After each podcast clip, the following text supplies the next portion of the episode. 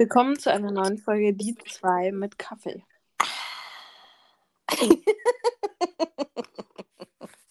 Da hat sie doch glatt nochmal einen Schluck genommen. Ja. Viel Spaß. Bin ich schon da? Bin ich schon drin? Ja. Ja. Du bist schon da, du bist schon drin, du bist dabei. Ich bin dabei, ich bin dabei. So, Neue Folge, neues Thema. Worum geht's? neues Glück. So ungefähr. Ja, also, worum geht's heute? Ähm, das Problem ist, ich habe so viele Themen im Kopf und ich trinke hier nebenbei noch meinen Kaffee. Das heißt, ich bin halt auch ein bisschen, äh, ja, ein bisschen äh, wie dieses Eichhörnchen bei Ab durch der Heck, ab durch die Hecke, so ein bisschen aufgedreht. Du hast heute die Qual der Wahl. Welches Thema aus deinem Kopf? Mm, Ich habe mir überlegt, wir können ja mal so eine Mischung machen. Okay. Mm, Also eine Mischung aus Pädagogik und Self-Care-Routinen. Weil äh, der eine oder andere von unseren Hörern weiß es ja, dass ich gerade mich mitten in der Fachweiterausbildung zur Traumafachberatung befinde. Also dass ich quasi Pädagogen, Lehrer etc. berate, wie sie mit traumatisierten Menschen, also was sie tun können, wie sie sie stabilisieren können, wie sie mit ihnen arbeiten können, dies, das, Ananas. Ähm, und viele dieser Hilfsmittel, die wir raten, toll, jetzt trinkt der Hund natürlich auch. Mabel, kannst du mal ein bisschen leiser sein? Das ist ja unangenehm hier. Ich gehe mal aus dem Raum. Ähm, genau, also viele Methoden, die wir mit traumatisierten Menschen machen, wie wir mit ihnen arbeiten, sind aber auch tatsächlich Methoden, die ich selbst anwende in meiner Self-Care-Routine. Okay, jetzt erzähl mal. Jetzt erzähl. Jetzt kam der Hund gerade ums Eck und hat mich ganz groß angeguckt, warum ich gegangen bin. Ja, also, ich hatte in meiner Story vor ein paar Tagen ähm, zum Beispiel tatsächlich einmal mein Bullet Journal und einmal mein Vision Board gezeigt. Mhm. Und das sind tatsächlich zwei Methoden, die wir auch mit Menschen machen, die ähm, Traumatisierungen erfahren haben. Also, dass wir sie aufschreiben lassen im Bullet Journal. Ähm, wie geht es Ihnen heute? Also, es ist nicht nur so ein Tagebuch führen. Es ist auch auf der einen Seite natürlich so ein Tag, also so ein Eintrag für deine Mut, also welche Mut hatte ich heute, dass die quasi den Monat in einzelnen Tagen untergliedern und jede Mut, also jede Stimmung hat eine Farbe. Mhm. sorry, um dann einmal ein Gefühl dafür zu bekommen, wie war der Monat. Weil gerade wenn du in einem Trigger-Moment bist oder wenn du in einem Moment bist, wo dich alles erdrückt und du das Gefühl hast, boah, es ist alles nur Scheiße und ich mache keine Fortschritte, kann sowas ganz hilfreich sein, weil man dann genau mal gucken kann, hier, schau mal, da hattest du aber einen guten Tag, da hattest du sogar einen sehr guten Tag. Ne? Also einfach Fortschritte festzuhalten für diese Menschen. Und hilft einem tatsächlich selbst auch. Ähm, woran ich Ja. jetzt gerade so ganz spontan denken musste oder was, was ja auch wirklich viele machen, äh, ich muss aber dazu sagen, dass ich es tatsächlich nicht täglich mache, aber Mhm. man soll sich ja abends ähm, vor dem Schlafengehen die Zeit nehmen, fünf Minuten, und einfach mal den Tag reflektieren lassen ähm, und schauen halt eben, was lief heute vielleicht gut, was lief heute nicht so gut und am Ende halt eben entweder aufschreiben, wofür man dankbar ist oder was heute ähm, der schönste Moment am Tag war oder oder oder. Ähm, Genau. Und äh, dass das ja, wenn man das wirklich regelmäßig macht und auch so eine Routine da halt eben reinbekommt, ganz, ganz viel auch ähm, mit dem Mindset mit von einem macht. Richtig, weil jetzt kommen wir nämlich zu dem Punkt, wo es jetzt auch so ein bisschen neurowissenschaftlich wird. Also ähm, in der Traumatherapie und in der Traumapädagogik sprechen wir ja immer von dem dreigliedrigen Gehirn. Also unser Gehirn ist in drei, ähm, ja, einer Dreiergliederung. Wir haben einmal die Amygdala. Die Amygdala ist unser, ähm, viele sagen dazu auch Reptiliengehirn. Also in der Amygdala, das ist der, der Teil unseres Gehirns, der arbeitet, wenn wir in einer lebensbedrohlichen Situation sind. Die Amygdala entscheidet in diesem Moment Fight or Flight. Also flüchte oder kämpfe. Und die Amygdala ähm, schüttet dann super viel Adrenalin aus. Und das ist der Grund dafür, wenn man zum Beispiel in der Zeitung liest, äh, Kind fast vom Auto überrollt und die Mutter hebt das Auto hoch, ne? Mhm. Warum kann die Mutter das? Weil sie in einer lebensbedrohlichen Situation ist, weil sie Angst um ihr Kind hat. Ihr Körper in dem Moment entscheidet, fight or flight, also kämpfe oder fliehe. Ihr Körper sagt kämpfe und sie dann quasi das, so viel Adrenalin ausschüttet, dass sie das Auto hochheben kann, um ihr Kind zu befreien. Das, das ist die Amygdala. Und dann haben wir halt noch ähm, das Stammhirn und das Großhirn, wo unsere rationalen und unsere Gefühle. Das eine ist für das Rationale und das andere ist für unsere Gefühle. Und die drei bei normalen Menschen wie jetzt, ne, die nicht traumatisiert sind oder die nicht irgendwelche anderen psychischen Erkrankungen haben, arbeiten diese drei sehr, sehr eng zusammen. Und was dann passiert mit dieser Methode, die du beschrieben hast, ich programmiere mein Gehirn. Ja. Also es gibt ja auch dieses Beispiel, ähm, der Professor hält ein weißes Blatt mit einem schwarzen Punkt ähm, auf diesem weißen Blatt vor der Klasse und fragt die Klasse, was seht ihr? Und 99 Prozent der Leute, die dort sitzen werden, sagen, ja, den schwarzen Punkt. Und er sagt aber, nein, konzentriert euch auf das Positive, auf das Weiße. Aber um das zu schaffen, muss ich mein Gehirn trainieren. Und mein Gehirn ist ein Muskel. Das heißt, ich kann es trainieren. Und in dem Moment, wo ich es durch ein Bullet Journal oder durch diese Methode, wie du es machst, für Sicherheit oder für positive Sachen trainiere, wird es mein Mindset ändern, weil ich positiver durchs Leben gehe. Und jetzt kommt halt der nächste Fun Fact dahinter, wenn ich das abends und morgens mache, also abends vorm Schlafengehen und morgens direkt nach dem Aufwachen, erziele ich die höchsten Ergebnisse damit, weil mein Gehirn da am trainierbarsten ist. Und Ja. deswegen sagen ja auch alle möglichen Life-Coaches immer, eine Stunde vorm Schlafengehen Handy weg und eine Stunde nach dem Aufwachen auch kein Handy.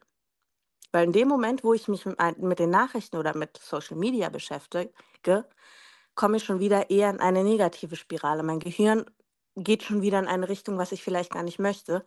Also wirklich nach und vor dem Schlafengehen eher mit positiven Sachen beschäftigen, um das Gehirn positiv zu trainieren. Wie ist das bei dir? Ja. Hast du oder legst du bewusst vor dem Schlafengehen und nach dem Aufstehen dein Handy weg? Ja. Beziehungsweise benutzt es nicht? Ja, ich habe sogar auf Instagram Ruhemodus eingestellt.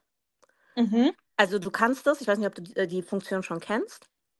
Ich habe die auch. Okay. Ja, hast du die eingestellt? Ja. Genau, also das habe ich zum Beispiel ganz bewusst gemacht.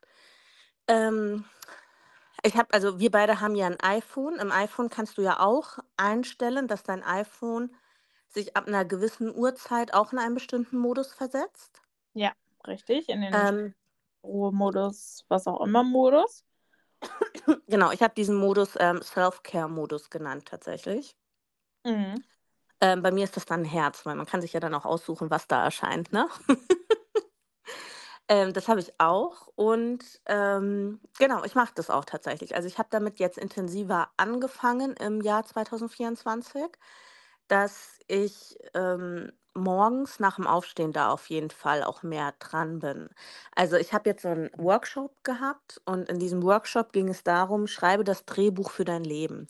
Also es hört sich jetzt so philosophisch an, aber im Endeffekt heruntergebrochen ging es darum, dass du in einem Buch dir die zwölf Monate des Jahres aufschreibst und einfach aufschreibst, was willst du in diesen zwölf Monaten erreicht haben? Was sind deine Ziele? Was sind deine Standards? Was sind deine Werte? Was sind deine Ziele?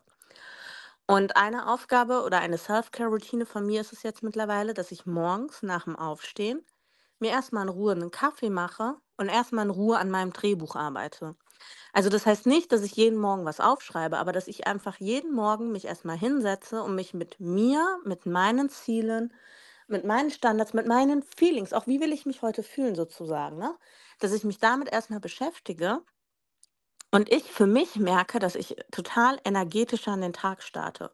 Also, dass ich viel mehr Power habe, dass ich äh, gelassener bin, dass ich entspannter bin. Ich bin so entspannt momentan, seitdem ich das mache. Das ist ekelhaft, ja. Es ist wirklich, ich bin tiefenentspannt. Mich kann nichts mehr so schnell aus der Ruhe bringen. Ähm, genau. Das heißt, ähm, ab wie viel Minuten oder ungefähre Zeitangabe nach dem Aufstehen benutzt du zum ersten Mal dein Handy? Mm, Wann bekommst du die ersten Sprachnachrichten von mir? In der Regel so gegen Viertel nach sechs, halb sieben, ne? Ja. Das heißt, das ist anderthalb Stunden nach dem Aufstehen. Okay. Und ähm, jetzt kommen wir ja zur großen, großen Quizfrage. Stellst du deinen Wecker übers Handy oder nicht? Mhm. Mhm.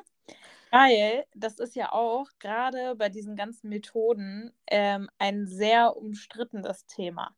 Aber ich habe mein Handy im Flugmodus.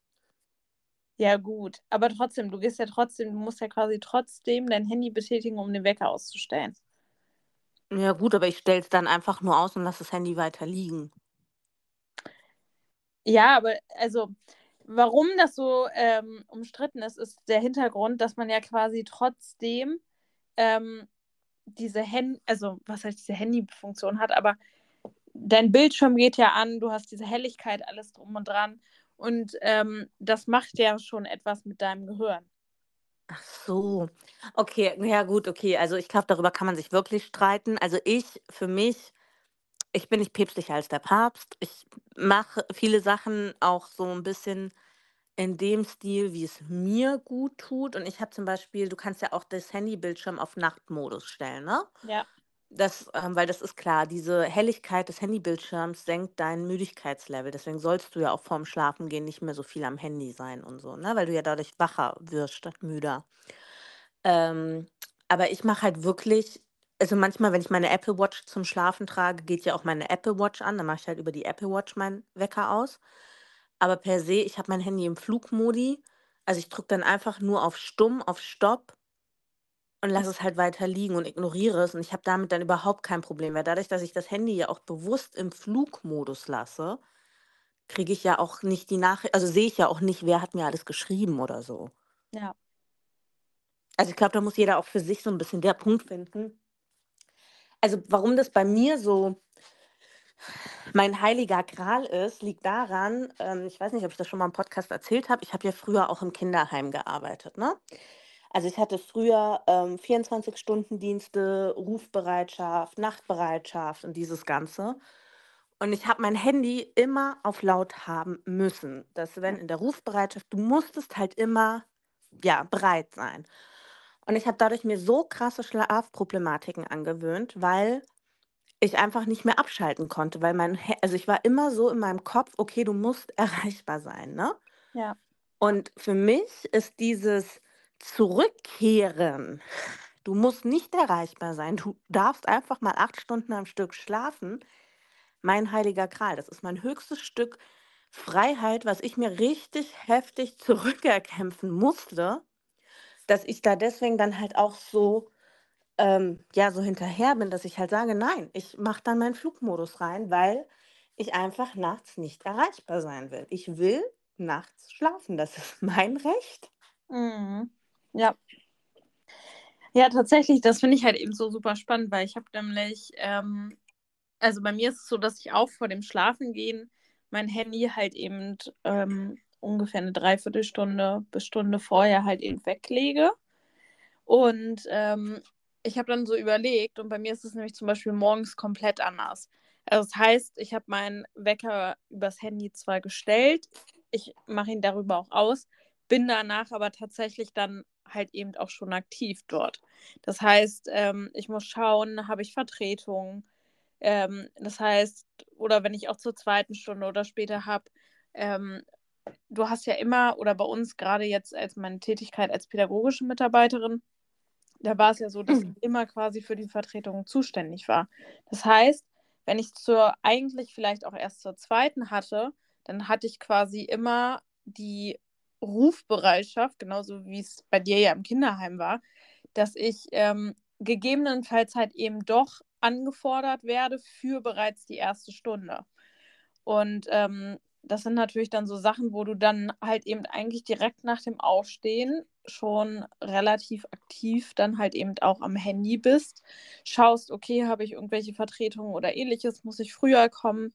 Und dann, klar, mache ich mich natürlich auch fertig, aber ähm, bei mir ist es dann zum Beispiel auch so, dass wenn ich mich in der Zeit halt eben fertig mache, das hab, da habe ich halt wirklich auch gesagt, okay, das ist für mich wirklich eine Zeit, wo ich auch kein Handy dabei habe, wo ich noch wirklich ganz, ganz oldschool im Badezimmer ein Radio stehen habe, worüber ich morgens Musik hören kann.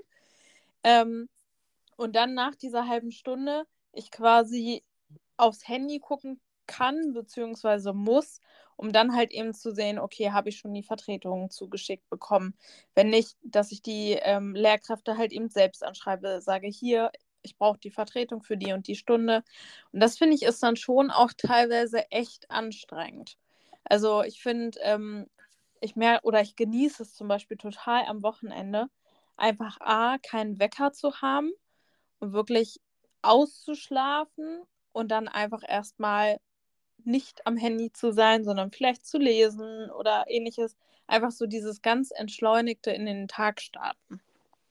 Ja, und das ist halt tatsächlich das Wichtigste für die, also für deinen inneren Self-Peace, so für deinen inneren Selbstfrieden und alles, ne, dass dein Start an den Tag mitunter bestimmt, wie du den Tag tatsächlich verbringst, ne? Mhm. Weil da sind wir halt auch bei den Self-Foolish Prophecy, also die selbsterfüllende Prophezeiungen. Ähm, mein Lieblingssprichwort gegenüber, äh, nicht Sprichwort generell, mein Lieblingssatz gegenüber allen Kollegen, wenn sie vor dem Klettergerüst stehen und dem Kind, was vielleicht ein bisschen wackelig gerade dabei ist, da hinaufzuklettern, noch zurufen: „Oh nein, fall bloß nicht runter, fall bloß nicht runter.“ Ich gebe dir Brief und Siegel, dieses Kind wird herunterfallen, Mhm. weil du es nämlich genau damit verrückt machst. Dagegen, wenn du da einfach nur stehst und das Kind bestärkst und sagst: „Du schaffst das, du machst das prima, du machst das super“, wird das Kind dieses Klettergerüst heraufko ähm, heraufkommen. Und deswegen, das ist super wichtig. Also, bei mir ist es so morgens, wenn ich im Bad bin, ich höre dann tatsächlich schon, ähm, positive Podcasts, also Podcasts, wo es einfach wirklich so um positive Gedankenarbeit geht, wo es mitunter auch um Mediation geht, wo es auch einfach also, wir sprechen in der Traumaarbeit von dem sicheren Ort. Ähm, Menschen, die mit Triggern zu kämpfen haben, Menschen, die generell mit, ähm oder auch Overthinker, die damit zu kämpfen haben, dass ihre Gedanken die ganze Zeit am Rasen am Rasen sind und am Kreisen sind, mit denen machen wir so Mediationsübungen zum Thema sicheren Ort.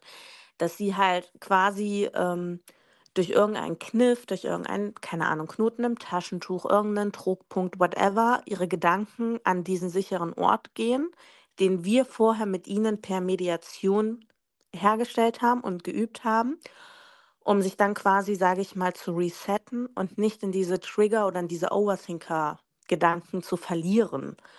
Und deswegen gucke ich halt, es gibt sowas halt auch als Podcast, dass du halt nebenbei so ganz sanft irgendwelche ähm, Affirmationen hörst oder so, damit dein Gehirn einfach in so eine positive Schwingung kommt. Und das mache ich dann morgens im Bad immer.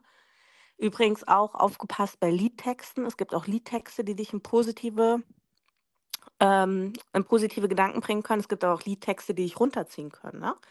Deswegen, was ich momentan so höre, ist von Doja Cat dieses Boss Bitch. Kennst du das? Mhm. Und das ist so wirklich, ich merke, wenn ich dieses Lied höre, ich, ich stehe auch ganz anders, ich gehe auch ganz anders. Ne? So dieses I'm a bitch, I'm a boss. I shine like claws und so, weißt du, ich bin da voll, ich gehe schon total anders. Oder auch bei ähm, von Shia, Unstoppable, ist ja auch so ein Lied, ne? So dieses Ja. I'm unstoppable, I'm a Porsche with no brakes. Also ich bin, unbe ne? ich bin, ich werde gewinnen, egal was ich mache, ich, du kannst mich nicht aufhalten. Und das sind halt auch so Sachen, dass ich da auch echt ganz explizit drauf achte, was höre ich morgens und womit gehe, in welchen Mut bringe ich mich schon morgens, um dann halt so durch den Tag zu grooven quasi, ne? Ähm, kann ich jetzt hier auch noch was äh, beitragen. Und zwar äh, beschäftige ich oder ich musste während meines Praxissemesters ja eine Forschungsstudie führen. Und da habe ich mich mit dem Singen im Religionsunterricht beschäftigt. Mm. Und ähm, habe. Ich hoffe, du hast Gospel ge- gesungen. Nein. Schade, weil das finde ich so cool.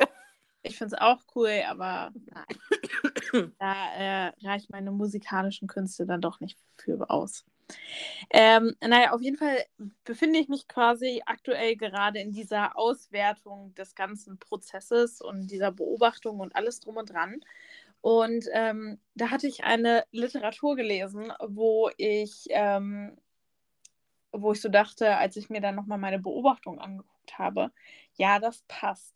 Und zwar ist es so, dass ähm, Menschen, auch wenn sie unter anderem zum Beispiel schon schlechte Laune oder so haben, durch das Singen oder durch dieses gemeinsame Singen vor allem auch, ähm, aber halt eben auch, wenn man alleine ist und quasi einfach nur laut singt, also noch nicht mal im Kopf dieses, was man ja manchmal auch macht, das nicht, sondern wirklich, dass man es ausspricht, dass man wirklich vor sich her singt unter der Dusche oder keine Ahnung was.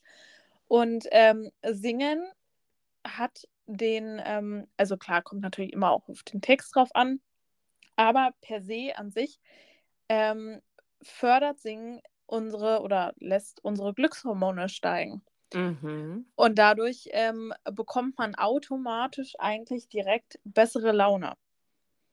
Deswegen singen wir ja auch mit Kindern. Also, ähm, ich habe auf einem der letzten Neuroseminare ging es ganz viel um Entwicklung von Kindern und was haben Kinder schon immer gemacht. Also egal, ähm, in Zeiten von Kriegen, in Zeiten von Epidemien, Pandemien gibt es gewisse Sachen, die Kinder immer gemacht haben und die einfach zeigen, wie wichtig sie für die Entwicklung sind, weil Mhm. sonst hätten sie es nicht mehr gemacht. Und dazu gehört einmal Spielen, weil ja viele immer so sagen, ja, die Kinder spielen ja nur den ganzen Tag. Nein, die Kinder lernen durch Spielen. Und wenn das Spielen nicht wichtig wäre, hätten sie es nicht mehr gemacht in Zeiten der, des Krieges zum Beispiel. Ne? Ja. Und das andere ist tatsächlich Singen. Und das ist auch etwas, ähm, Klassiker in jeder Kindertagesstätte äh, nach den Eingewöhnungen, wenn du in dieser kritischen Phase bist, dann gibt es immer mal Auf und Abs. Es gibt immer mal Tage, wo die Kinder super gut reinkommen. Es gibt aber auch Tage, wo die Kinder nicht so gut reinkommen. Das ist meistens dann, wenn so die erste Aufregung abebbt, die Kinder in die Routine kommen, die Eltern wieder anfangen zu arbeiten und den Kindern bewusst wird, okay, ich muss jetzt hier jeden Tag herkommen. My sweet life zu Hause ist vorbei, ne? Mhm. Aber jetzt heißt es quasi jeden Tag Arbeit. Und dann haben die manchmal morgens so kleine Momente, wo sie auch weinen oder wo sie auch traurig sind. Und dann Klassiker mit den Kindern, dass sie meistens zu uns auf den Schoß, auf den Arm oder sonst wie kommen und wir entweder summen, also wirklich auch da summen oder singen, oder wir mit ihnen dabei auch malen. Weil das sind solche ähm, typischen Sachen, die die Kinder dann einfach auch beruhigen, die sie runterfahren. Wie du sagst, ne? es werden Glückshormone ausgeschüttet, es beruhigt dich, es ist was Vertrautes, es stimuliert das Gehirn. Also das sind wirklich wichtige kleine Lifehacks, die man auch intuitiv ganz oft bei Müttern sieht. Was machen die meisten Mütter, wenn das Baby weint? Sie nehmen es auf den Arm, halten es in Nähe des Herzens, fangen an, sich hin und her zu schunkeln und fangen an zu summen. Mhm. Ja. Also da sieht man diese Intuition da einfach auch schon, ne? Und ich finde es halt eben auch so super spannend, weil man sagt ja immer, ja, klar, Kinder singen und singen ist wichtig und alles drum und dran, aber es ist halt eben auch nicht nur für Kinder sinnvoll, sondern ähm, auch was bei teilweise halt eben bei Kindern bewirkt, kann auch genau dasselbe bei Erwachsenen bewirken. Ja, ich sag's dir ganz ehrlich, ähm, wenn ich Fremdsprachen lerne, ich höre mir Lieder in der Fremdsprache an, weil du dadurch einfach auch noch mal 'n anderen Zugang bekommst, weil Lieder in der Fremdsprache, ähm, das ist ja dann oft so eher umgangssprachlich auch. Das ist dann nicht so dieses Hochenglisch, Hochspanisch, keine Ahnung, wie du es in der Schule lernst, Ja. sondern es ist einfach ein anderes und ich habe mir dadurch auch viel besser Vokabeln teilweise gemerkt. Also, als ich früher Nachhilfe gegeben habe ich habe ja mal ehrenamtlich in 'nem Mädchenhaus gearbeitet und dort haben wir halt auch ehrenamtlich Hausaufgabenhilfe angeboten. Ich habe super oft mit den Mädels mir Songtexte auf Englisch mit denen geübt oder auch sie übersetzen lassen, damit sie auch 'n Gefühl für die Sprache kriegen. Nicht nur, damit sie wissen, was wird da gesungen von dem Lied, was sie sich anhören, sondern einfach auch noch mal 'n anderen Zugang zur Sprache bekommen. Ja. Ja, Ja. Leute. Ja? Hallo? Hallo? Ja? Ja, ich bin da. Du wolltest was sagen? Ja, und dann hast du geredet. Nein, dann habe ich „Hallo“ gesagt, weil ich dich nicht mehr gehört Ach habe. so. Ja, ich habe gesagt, ähm, dass man so was halt eben auch versuchen sollte, halt irgendwie in seinen Alltag halt eben zu integrieren. Also, ähm, dass man für sich einfach so kleine Rituale schafft oder, ähm, ja doch, eigentlich schon Rituale, die man halt auch immer wieder häufiger durchführt und die einen halt einfach bestärken und, ähm, 'nen guten Start oder halt eben 'n guten Abschluss, ähm, des Tages schenken. Ja, vor allem ist das ja auch etwas fürs persönliche Wachstum, ne? Also, ähm, wenn ich im Coaching bin, wenn ich im Mentoring bin, frage ich auch also, bei uns geht's auch immer ganz, ganz viel um das persönliche Wachstum. Also, ich, ähm, frage dann auch sehr oft die Studierenden so: „Was habt ihr vor? Wo wo soll euer persönlicher Wachstum, ne? Welche Ziele hast du dir gesetzt? Was wo willst du so hin?“ Oder ich mache mit denen dann auch das Lebensrad, ne? Also, es gibt so 'n Lebensrad, wo die einzelnen Abschnitte quasi, ähm, aufgegliedert sind wo die dann ausfüllen sollen, wie zufrieden sind sie aktuell, äh, persönlicher Wachstum, im Beruf, in der in Beziehungen, Freundschaft, whatever. Und ich finde, wenn du solche kleinen Routinen einbaust und dann im Endeffekt ist es egal, ob du 'n Bullet Journal schreibst, ob du 'n Vision Board machst, keine Ahnung, ne? Und dir das aber am Ende des Jahres mal als Reflexion nimmst, dann siehst du, wo du gewachsen bist. Und ich mache grade so 'n Vision Board mache ich nicht nur für mich persönlich, ich mache das auch für die Arbeit. Also, ich habe auch für meine Arbeit ein Vision Board, wo ich ganz klar definiert habe, meine Visionen für das Jahr 2024 in meinem Arbeitskontext. Was sind meine Ziele? Was sind meine Standards? Was möchte ich erreichen? Weil ich das dann, wie gesagt, am Ende des Jahres gerne als Reflexion nehme: „Was lief gut? Was lief nicht so gut? Wo muss ich noch mal nachjustieren?“ Aber im Endeffekt ist auch immer wieder eine Dokumentation deines persönlichen Wachstums ist und das ist einfach krass. Ja. Deswegen jetzt wird's richtig philosophisch. Ich hasse ja diesen Spruch, wenn man jemandem gratuliert oder keine Ahnung, ne? Oder jemanden verabschiedet. Es gibt ja voll oft Leute, die sagen: „Bleib so, wie du bist.“ Mhm. Und die meinen das ja in der Regel positiv, von wegen: „Hey, du bist so 'n cooler Dude, bleib so, wie du bist.“ Aber wenn du dir das mal genau nimmst, im Endeffekt wünschen dir diese Leute, dass du keine Weiterentwicklung machst. Weil wenn ich zu jemandem sage: „Bleib so, wie du bist“, dann sage ich zu ihm im Endeffekt: „Entwickel dich bitte nicht weiter.“ Ja. Ja. Und Kira überlegt grade, wann sie wem das letzte Mal immer wieder gewünscht hat: „Bleib so, wie du bist.“ Ne, ich habe grad so darüber nachgedacht, aber ich dachte so, ähm also, ich habe grad so überlegt, ob ob ich das eigentlich überhaupt Leuten wünsche und bin dann eigentlich so zu dem Entschluss gekommen, dass ich das, glaube ich, noch nie zu irgendjemandem gesagt habe und, ähm, ich selbst aber das auch noch nie von jemandem zumindest jetzt nicht, dass ich mich dran erinnern kann, ähm, noch nie so von jemandem das auch gewünscht bekommen habe. Und deswegen habe ich grad so überlegt, ob man das eigentlich überhaupt noch so sa also, so sagt oder ob das eigentlich insgesamt also, klar, ich kenne das auch, dass das gewünscht wird, ähm, aber ich habe dann so überlegt und dachte so, ich glaube eigentlich, dass mittlerweile tatsächlich sich das schon so krass gewandelt hat und so 'ne andere Sichtweise auf diese diesen Wunsch, sage ich mal, in dem Sinne gelegt wurde, dass der, glaube ich, gar nicht mehr tatsächlich so eigentlich auch jemandem gewünscht wird. Also, ich glaube, es wird immer noch häufig dann gewünscht, wenn du eine Person nicht gut kennst und nicht weißt, was du sagen sollst. Ja, aber selbst dann sage ich das nicht. Also, ich sage es halt auch nicht, äh, was halt auch schon einfach daran liegt, dass ich den Leuten nicht zum Geburtstag gratuliere. Ja, gut, aber es hat ja auch also, ich finde, das hat ja auch unabhängig was vom Geburtstag zu tun.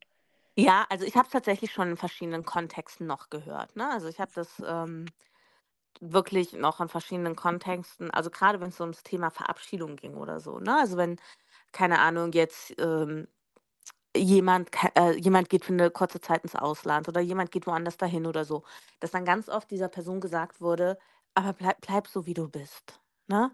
Wo ich mir halt so denke, grade in so 'nem Abschnitt ist es passt es halt überhaupt nicht, weil wenn eine Person etwas Neues anfängt, sei es 'ne neue Stelle, sei es 'n neuer Wohnort, keine Ahnung, kann er ja nicht so bleiben, wie er ist, weil es ist ja automatisch eine Weiterentwicklung. Und da habe ich halt oft so das Gefühl, das sind echt einfach Floskeln, die dann von Leuten kommen, die den Gegenüber nicht so gut kennen und einfach nicht wissen, was sie sagen sollen und deswegen: „Bleib so, wie du bist.“ Ja, hm, weiß ich nicht. Also, ja, kann gut sein. Mensch, sind wir heute hier. Das ist, äh, Kaffee und Philosophie, ne? Ich sage es dir. Äh, Ja. ja, ich werde drauf achten jetzt mal. Macht das. Und ansonsten solltet ihr Fragen zu irgendeiner dieser Thematiken haben, schreibt mir gerne, Leute. Ich, äh, mache mal kurz Schleichwerbung, because, äh, ich brauche noch 1, 2 institutionelle Fachberatungen. Also, wenn einer von euch das Bedürfnis hat, im Rahmen seiner Tätigkeit als Lehrkraft pädagogischer Mitarbeiter, pädagogische Fachkraft, whatever, über ähm, Traumapädagogik mehr erfahren zu wollen, schreibt mir. Ihr werdet dann nur einen Reflexionsbogen ausfüllen müssen, damit ich das Ganze verwerten kann. Aber ich bin offen dafür, okay? Meine DMs sind offen für euch. so, Schleichwerbung Ende. Schleichwerbung Ende. Okay. Ist okay. Ist okay. Weiß aber nur. Aber es war eigentlich auch nicht abgesprochen hier. Nee, gar nicht. Finde ich auch nicht in Ordnung eigentlich. Ja, egal, das musste jetzt mal raus. Was raus muss, muss raus. Ja. Es ist okay. Support your friends. Genau. Your locals, support your friends. Support your local podcaster. Obwohl wir local eigentlich auch nicht so wirklich sind.